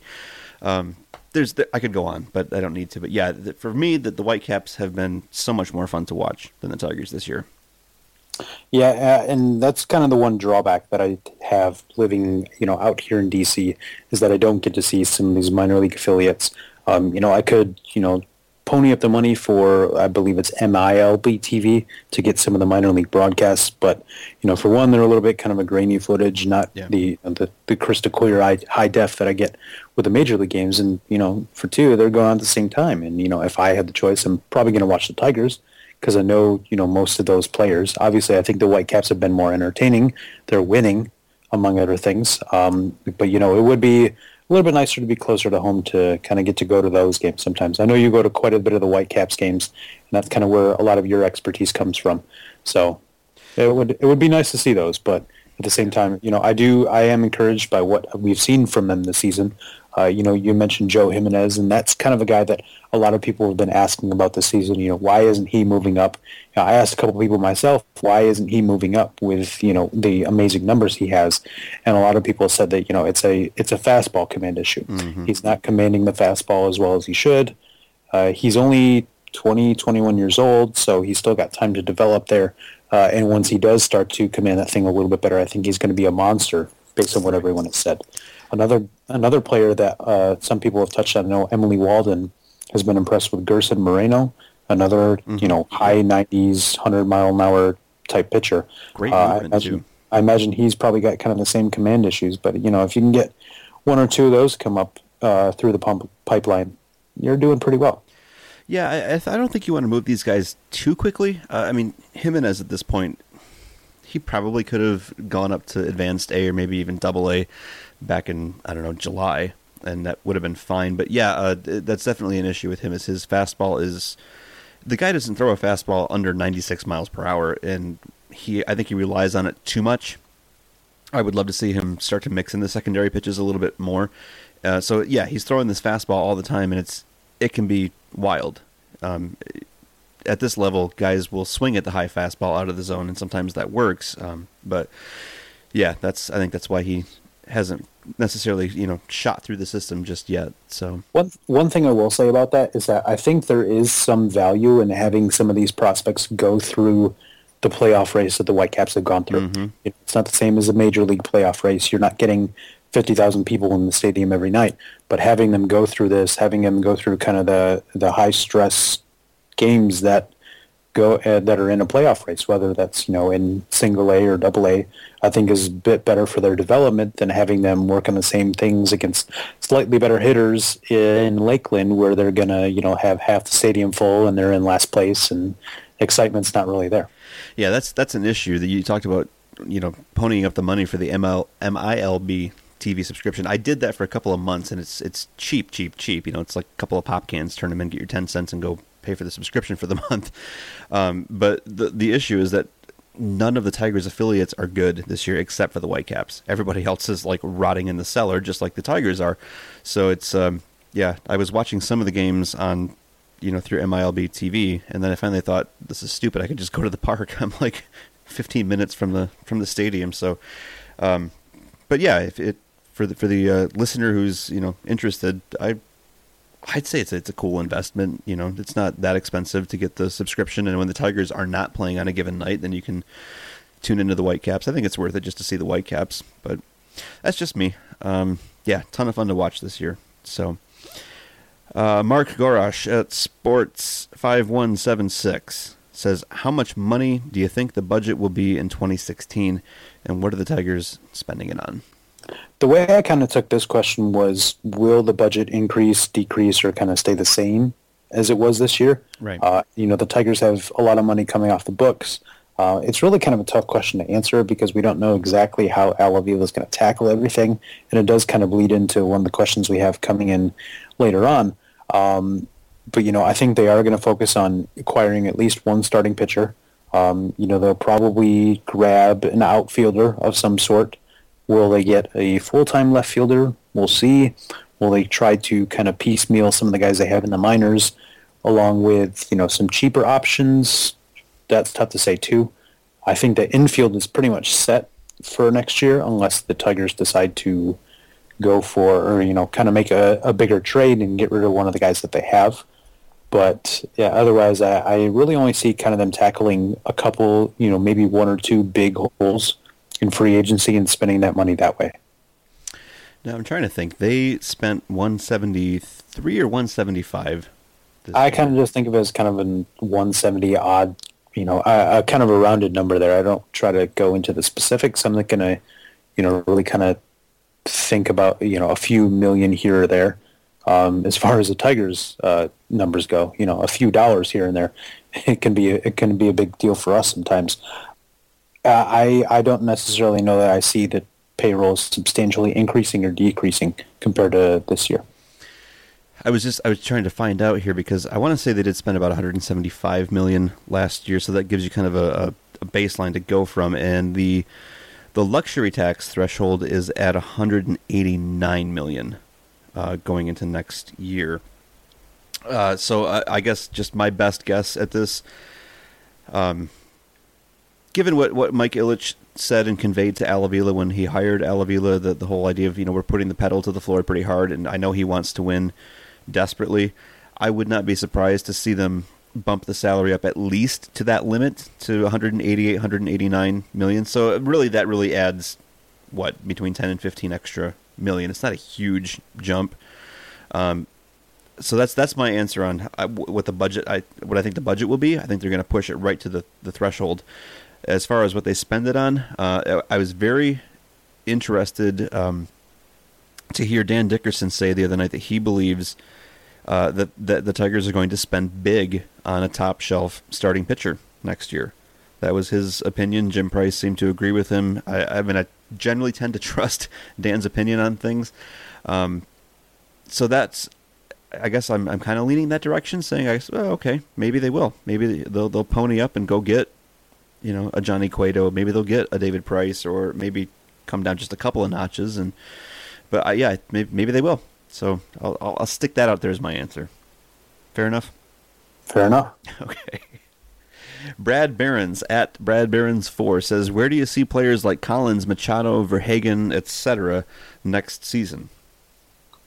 Well, the one guy that he mentioned that I'm really kind of interested in is Drew Verhagen. Yeah. Uh, he's put up putting up some pretty solid numbers going down the stretch here.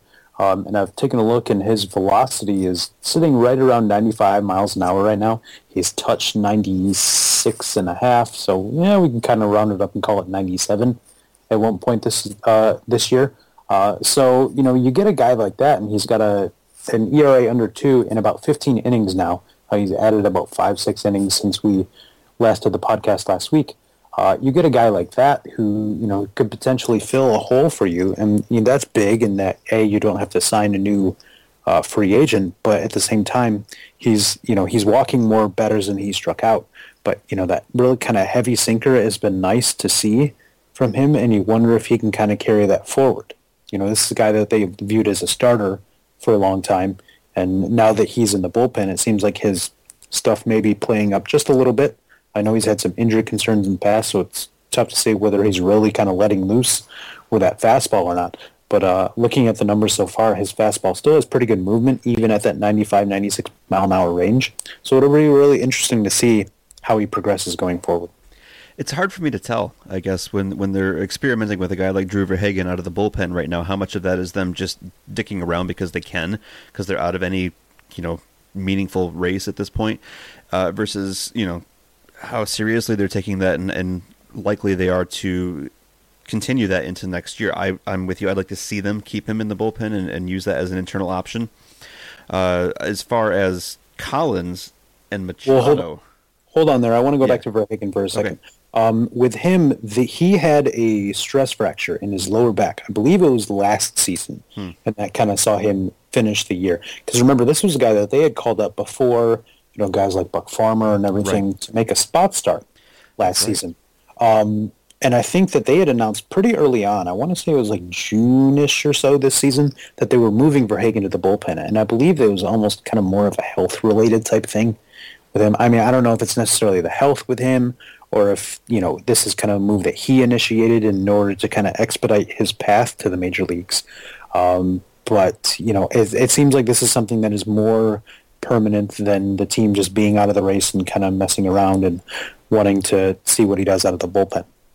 Yeah, now that you mention it, um, he pitched in a spot start last year in June. I want to say it was. It was when they had to make up a game against Cleveland. I know because I had tickets to go to the original game that was supposed to be like April fifteenth or whatever, and that game ended up getting frozen out because the temps dropped to below freezing. So I went to uh, it was the afternoon game of, of a doubleheader, and Verhagen made the spot start. He faced off against Kluber, and from from what Yep. I recall of that game, he matched Kluber pretty well for the first four, five, maybe six innings. It was it was one of those games where nobody was hitting anything, and I was actually kind of impressed with what I saw in that first outing. I remember that outing as well. Um, I know that Verhagen's changeup looked pretty good, and based on things I've read, I think that the changeup is kind of ahead of his breaking ball at this point as far as his secondary pitch goes. Uh, you know, see what he kind of develops from there. You know, most relievers are kind of two pitch guys, but if he can still develop that third one, you know, that still bodes well for him going forward. And then, you know, he's also the kind of guy that you, you know, will kind of fit your dream bullpen mode of a guy that can run, you know, a couple innings before having to, you know, hit the showers. Yeah, yeah, exactly. The, the kind of guy you'd want to run out there and go ahead and let him pitch the eighth and the ninth, and he'd probably do fine with it and excel at it. Uh, that's a pipe dream. I realize that it's never going to happen, so we just got to stop talking about it because it makes me irritated that baseball hasn't come to that yet. Um, Collins and Machado, I'm going to say, well, Machado's trade bait. I think Collins might be making a strong enough case for himself that they go ahead and let him try as the starting left fielder next year. Maybe I, I don't know. If not, he's he's trade bait as well. I would hope that Collins is not the starting left fielder next year, but I wouldn't mind seeing him as the fourth outfielder. You know, I mentioned in last week's podcast that Collins is the kind of guy who, you know, may or may not be able to field all three outfield positions. Um, you know, it's tough to say whether or not he would be passable in center field, but he can field both corners, and he's got a little bit of pop in his bat. Uh, you know, that's kind of the guy you want to bring off the bench in, in a you know, in a pinch hitting situation, if uh, they're tough to, it's tough to say, you know, who exactly he would pinch hit for at this point. But you know, there are a lot of questions to be answered before we get to 2016. Uh, but that's kind of the guy that you want off the bench. You know, a guy that you know you give him a start, maybe he goes one for four with a two-run homer. You know, that's still a pretty good day for a guy like that. Uh, you know, he's got a decent eye at the plate. I know that his on base on base percentage in the minors has been pretty decent. So we'll see what happens with him. But I wouldn't mind seeing him as a fourth outer fielder next year. But yeah, uh, Dixon Machado, it would be nice to see him kind of get on a little bit of a roll this month and uh, boost his trade stock for uh, the offseason because I don't see him lasting too long in this organization behind Jose Iglesias. No, it's tough when you got a guy like Iglesias blocking you at that spot. So, but that's that's one of the concerns they have to think about in 2016. They do need to fill some other places, so you might need some trade bait if you're not going to spend at all those positions. Um, as far as Collins goes, though, I mean, yeah, I, I'm with you in saying it'd be nice to see him go that route uh, and become kind of a platoon or a fourth outfielder. I just honestly, I don't see the Tigers doing that. I, I if they're not going to give him the starting job there, I see them spending money to fill that with a more permanent spot, and then Collins kind of becomes the odd man out. But that's again baseless speculation, but it's what we do here because you know we can. Steve at oh good lord at Yvette's Gana. That you know what that is? That's Wang Steve backwards. That's what that is. So yeah, find Huh. find Steve on Twitter and give him crap for that. Steve says short list of replacements if when Ausmus is fired, and we kind of already talked about that. We talked about one guy. Another guy that I've seen kind of bandied about Twitter today is Rick Renteria.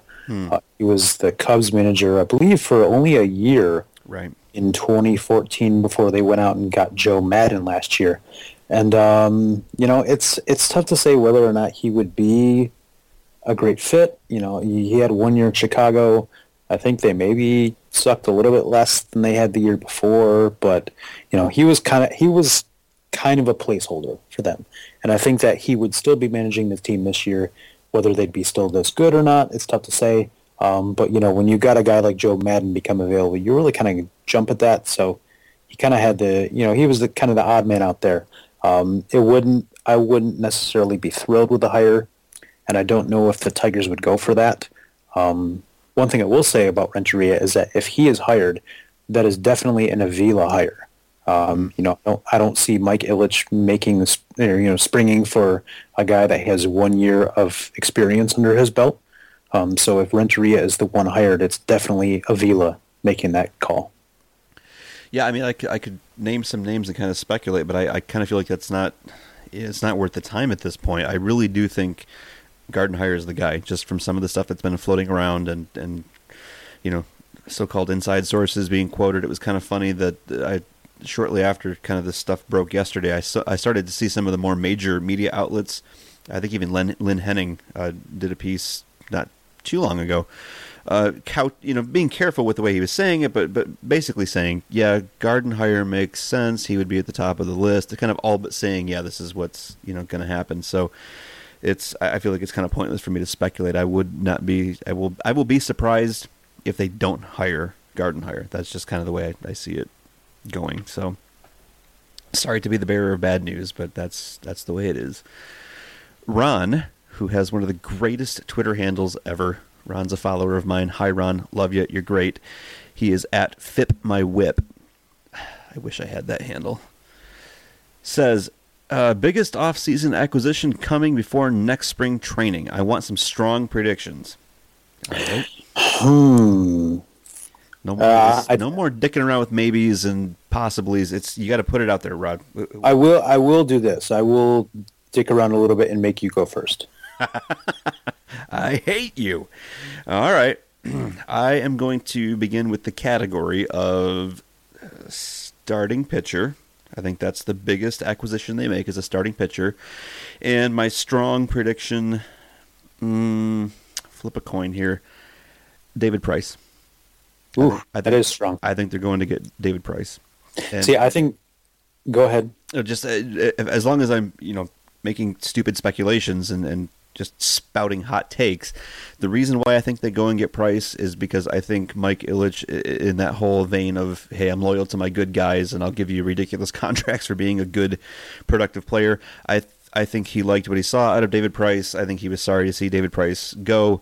Um, and I, I think that Mike Ilitch is wearing a green shirt right now. So all of those opinions have the exact same weight and merit, but that's that's my prediction. I will go in a similar direction. I think that they also are going to spring for a, a starting pitcher. Uh, my prediction for that will be Jordan Zimmermann, guy from the Nationals. Uh, a couple of reasons for that. One, I think the Tigers are going to take advantage of the protected pick that they have. Uh, you know, if they sign Zimmermann, who's all but guaranteed to get a qualifying offer, and decline that and have to cost a draft pick, um, you know, the Tigers will only have to forfeit their second round pick for that and with him, you know, he kind of fits more of, I think he kind of fits more of the saber metric mold type of pitcher. You know, he's not a huge strikeout guy, uh, but he really limits walks. He uh, he's basically a better version of he's what we wanted Rick Porcello to become. Is I guess the best way to put it. Mm-hmm. Um, you know, I think that the Tigers are going to probably weigh that pretty heavily.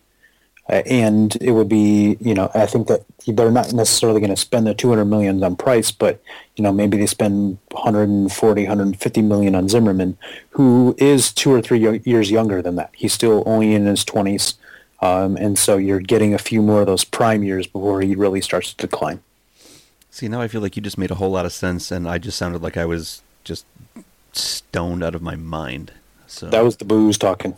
All right. I'm still sticking with David Price. Now that I've put it out there, I, I have to defend this until it happens. So I'm standing by it. Next question comes from ALD Land at ALD Landia. Says, where do we send our applications for the Tigers manager job? And how many hot and readies do we pin it to? I'm trying to think of how many hot and readies I can actually carry by myself. Um, you know, I've never had to carry that many of it. It's only been, you know, like two or three or so. Well, Uh, they're in a they're in a square box. It's easy. yeah, no, and it's kind of bu- well, it's kind of bulky at the same time, you know. And if you get several of them stacked on top of one another, I could see you kind of making the hand motion Yeah, right now. to Ten. Yeah, I don't least. know, 10, 12. It, it almost becomes kind of like a feat of strength at this point. Um, but you know, and, and the thing that I kind of think about it is, here's my question, I guess, going for that is, how quickly would you get fired if you were the Tigers manager? Me personally, You personally, if you were the Tigers manager, how quickly would you get fired? I'd like to think they would give me at least a full season. I mean, Oh, I see, I, I was thinking like a couple months for myself, maybe. I I wasn't that you know faithful in myself. I I would take the salary for a couple months. You know, Sure. if if Brad Ausmus wants to quit now and let me handle the rest of the season at whatever he's getting paid, that prorated amount of money, I would gladly take that. I would actually no. probably be clamoring for him back, but at the same time, Bring back Ausmus. Get this Jackie asshole out of here. the- No, no, I'm not above being bought. it's fine. That's fine. I it, realistically, they would probably fire me within the month, and the reason is, I like chaos. I love chaos. I, I think I would make some good strategical moves. I would put together a decent metrics-oriented lineup. But the fact of the matter is, when it came to the press conferences afterwards, and you know they sat down and said, "So, what did you see out there tonight from uh, Al Albuquerque?" I would just flat out say he sucked. He flat out sucked tonight. He's probably not going to pitch again for a couple of days. He's got some crap to work out. No, he's not doing his job. That's why we're pulling him. he's he's now a mop up guy. I would be so blunt. The players would just absolutely hate me. It would be bad. See, Jim Leyland was known for eating what was it, potato salad Yeah, or whatever it was chicken during salad his sandwiches and his press conferences. I think we would, you know, have a beer or two or you know some sort of drink at these press conferences, and things would just go off the rails very, very quickly. Yeah, yeah. I, I I tend to speak my mind a little too freely, and when they when when the media members ask those just kind of big softball questions, I would be. I, they would hate me. The players would hate me, and eventually management would say, "Okay, that's that's enough of that." So, yeah, probably a month at, at best. Maybe not even two games after two press conferences. They'd say you're done. So here we go with the last question uh, from B Hatch Books at B Hatch Books. I, I liked this question just because it, it struck me as very sort of avant garde. The question is specifically what happens for next year? Like That with us, I or the, what? Am I? I'd like to think I'm still going to be here. that's why I love this question. I worked out last week. Did you I, I once. once? Okay. Well, specifically, what happens for next year? Sort of like Um, what is and stuff. Baseball will happen. Okay. I think.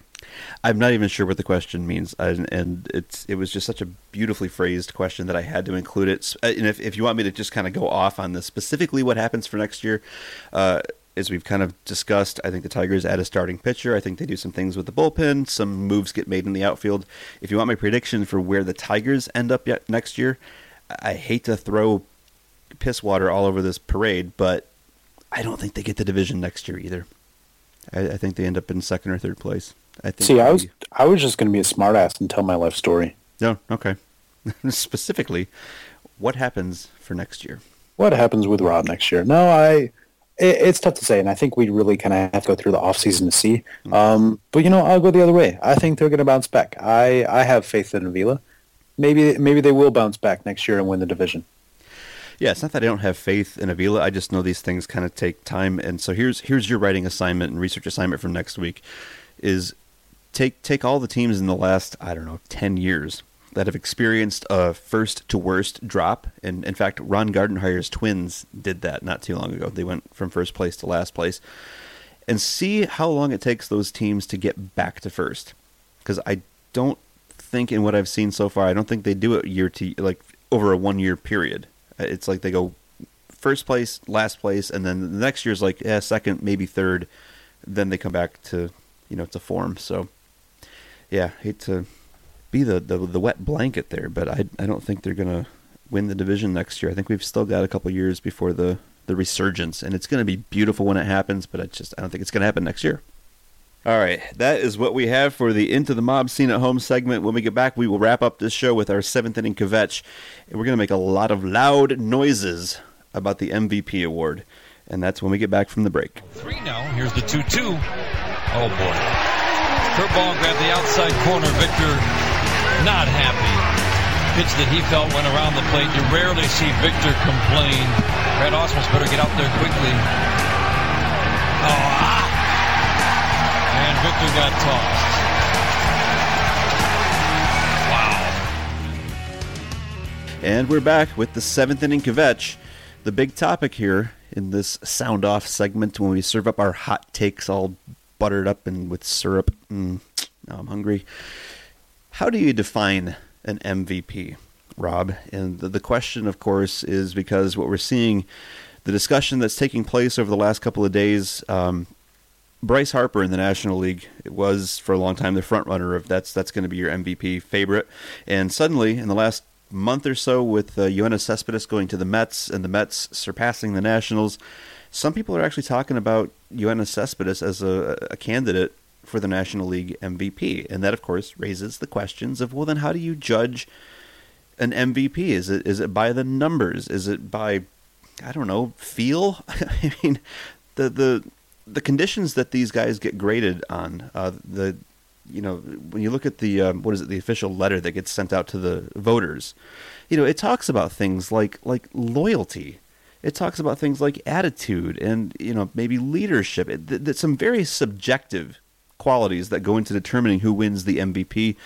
Uh, another big complaint that we hear uh, from guys who are more metrics oriented is that uh, the MVP tends to be um, given to the guy whose team ends up getting to the playoffs because it's it's not who's the best player in the league it's actually who's the most valuable to his team all these distinctions rob how do you how do you go about defining an mvp I'm going to kind of take the cop out answer and say it's kind of a blending of the two philosophies you have here. I think there's some value in, you know, having your team close to contention. You don't necessarily need to be in the playoffs, I think, to be an MVP. But, you know, you go back to kind of the days when Mike Trout was in the debate with Miguel Cabrera. Yeah. And Trout's Angels teams were, you know, in last place, close to last place. Uh, at least one of the years, you know, they were they were a losing team. Um, you know, and even though he's putting up these incredible, insane numbers, it's tough to say that he's the most valuable player when the rest of his team is awful. You know, it's you know, was he really? I, I don't know. It's it's tough to kind of formulate that argument. Um, and in this case, with Cespedes, I think it's you know very difficult to consider him the National League MVP when he spent most of his time this season in the American League. Uh, he played over 100 games for the Tigers and has only played 139 games this season, probably playing his 140th as we speak. Um, you know, he's putting up very good numbers. He has 6.7 WAR, 6.7 wins above replacement this year, which is astounding for a guy that I don't even think cracked three Right. before this season. Um, so, you know, an incredible season in his own right, but, you know, you've got 40 odd games against a guy like Bryce Harper, who's played in, you know, 130, 135 games for the Nationals, has WRC plus of 201 and has been worth 8.6 WAR this season, just putting up insane numbers. And I think that, you know, if I were at a vote, he's far and away your National League MVP. Um, you know, had Cespedes spent his entire season in the National League, I could see the debate. But at the same time, I, I just think it's tough to give the award to a guy who's only been with the Mets for 40 games. Yeah, and I, I don't pretend to be an expert on uh, on the voting process or what the rules are, but it feels to me like if it's not already the case, there should be a rule in place that says a candidate for the award has to play X number of games, you know, in that league. Because otherwise, like you said, you could pick up a guy at the deadline like Cespedes, he just gets dropped into the, you know, into a playoff situation basically, uh, a, team that's already contending for the playoffs. Um, but he's he's not going to play in the National League for the whole season, and that just seems kind of I don't know, a little bit. it's sketchy. Uh, I but you know in terms of, I saw somebody on on Twitter the other day kind of state very strongly. Um, I want to say the paraphrasing here. I'm looking forward to the day when a, an MVP will be judged on his own merits and not on what the 24 guys on his team around him did. And that kind of got me thinking along these lines of saying, yeah, usually the award does go to, you know, like you mentioned, Trout and Cabrera were were neck and neck in 2013, but Cabrera got the edge, I think, because the Tigers actually went to the playoffs. And I'm not sure that that should be part of the process. You know, whether or not your um, team, like you said, what, they should be close. They should be in contention. They don't necessarily have to get to the playoffs. And I, I feel like that may be a an edge that that shouldn't be there uh, for the players. On the other hand, I am going to disagree with what I saw quoted uh, from Jose Bautista some years back, like 2011, 2012. He said pitchers should not be considered for the MVP award because they have their own award. They have the Cy Young. MVP is for you know the position players, and I thought, no, I think that's a mistake, and I think that's where people get hung up, Rob. I think people treat the MVP as though it were effectively a position player equivalent to Cy Young, and Cy Young is. It's all about who's got the best stats. Period. Not how valuable are you to the team and were you you know a leader or it's just stats based. MVP award is not. So, is it time for Major League Baseball to introduce a new award that's really the, the, the true Cy Young equivalent, but for for a position player? I don't know if you need to do that. Um, you know, it seems kind of. I, I think that if you did that, it would make the MVP a little bit more ambiguous, and I think you would get the same guy taking home the same trophy twice, or you know, two different trophies, I guess you could say. Because um, you know, it's tough to say that you know a guy like Bryce Harper, who's hitting the cover off the ball, and probably will, uh, you know, I hope would win the National League MVP award. You know, he that he wouldn't win that same award for the position players as well. Uh, you know, I think that the rare cases where a pitcher wins the MVP award, I think they're justifiably rare and I think that that is a good reason why. You know, I, I don't necessarily know that there needs to be another award. I think that you know the the pitcher winning that award, even though they do face you know more batters per season than your average position player gets plate appearances, I think that those you know those position players do have a larger impact on the every game, hmm. uh, and that so that the the pitchers that you have winning these awards are guys that are putting up you know incredibly special seasons. Justin Verlander, Clayton Kershaw, and the like. Yeah, it's just interesting to me that there isn't really kind of an all-encompassing award for the position player. I mean, you've got the Cy Young for the pitchers, uh, and then you have these sort of individual awards like Gold Glove for you know superior defense. You've got Silver Slugger for the guys that can really hit, um, but there isn't really that that one award outside of the MVP that that you can say to a position player, this was the best position player in the league, all things considered, running and hitting and fielding and all of that stuff. Well, I think part of that is just because of the kind of ambiguous definition of the MVP award. Yeah. Um, you know, like you said, we don't have the actual language in front of us, but it basically is kind of just the shrug emoji mm-hmm. as far as everything goes. You know, it's really up to voters' discretion. And I think that's why you kind of see some of these weird you know these weird vote totals. Um, you know, I haven't been that awful in years past, although you know the Trout Cabrera debate rages on. But you know, it's I, I think that the precedent has been set with the MVP, and it would be tough to kind of implement a new award. I think if you're starting from scratch, if you had like a new sport, you could do you know your offense, your pitching slash defense award type thing, and it would be okay.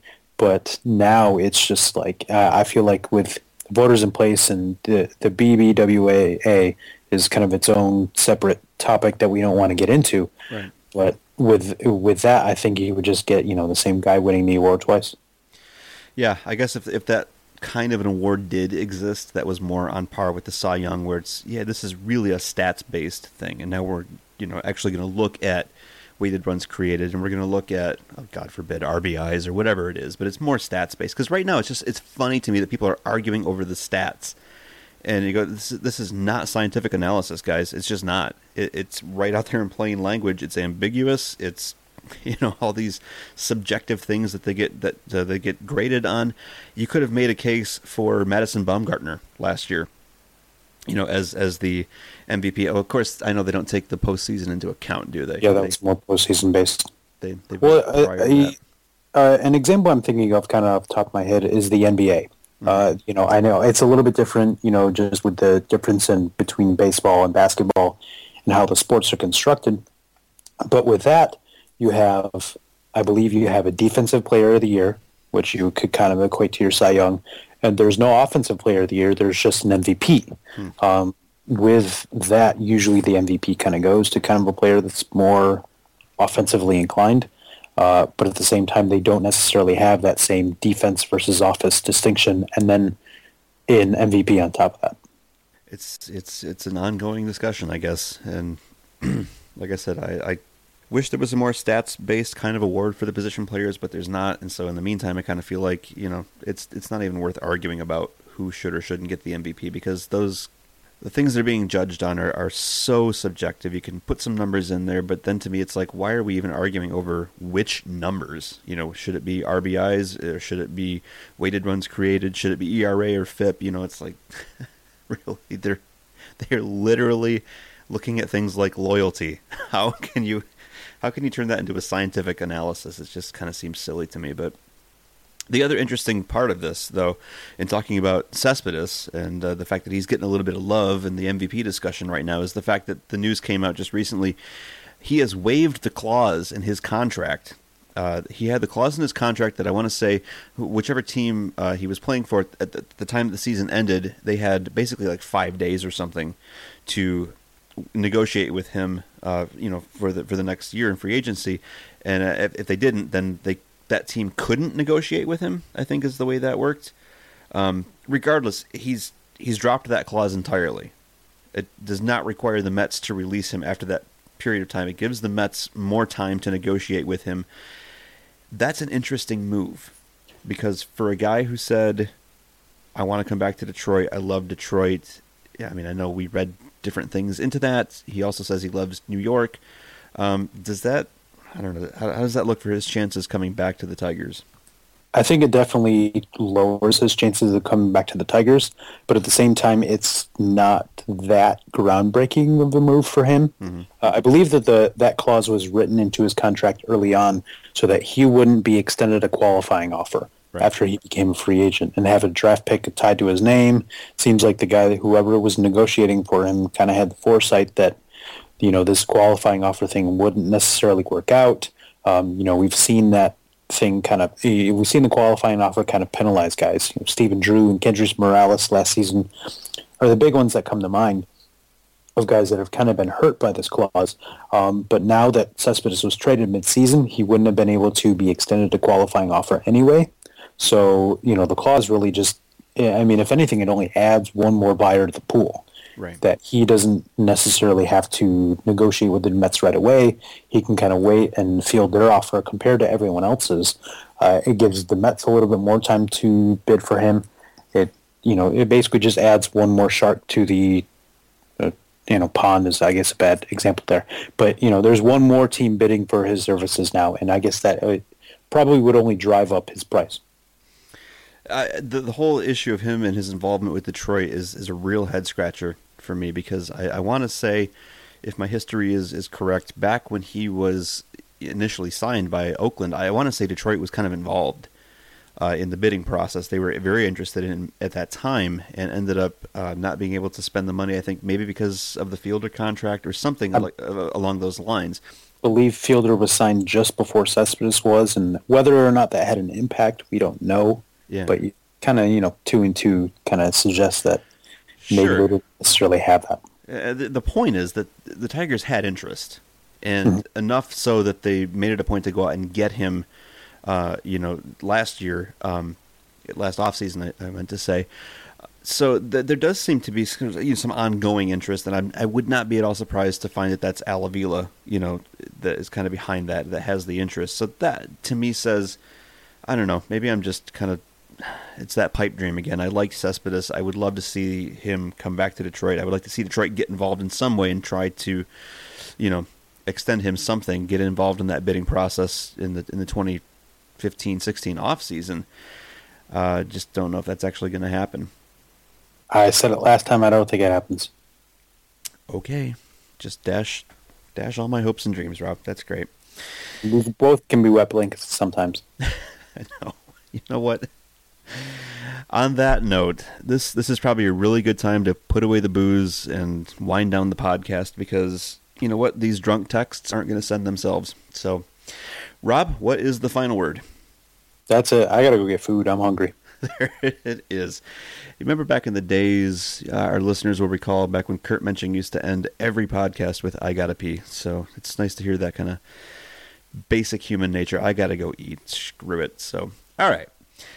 We want to thank you for riding along on another Voice of the Turtle podcast. If you want to throw in your two cents on anything we've talked about here, go ahead and leave your comments on the podcast post at the site. You can contact us on Twitter again at HookSlideBYB, at BYBRob, or at Bless You Boys. And we are also on email at BYBTigers at gmail.com.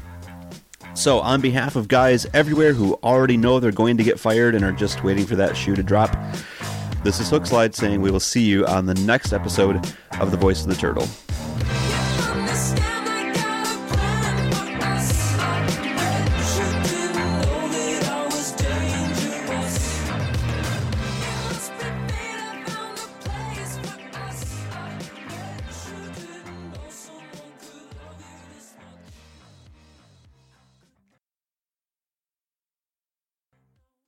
Where are you sitting, and why are there hearts on the wall?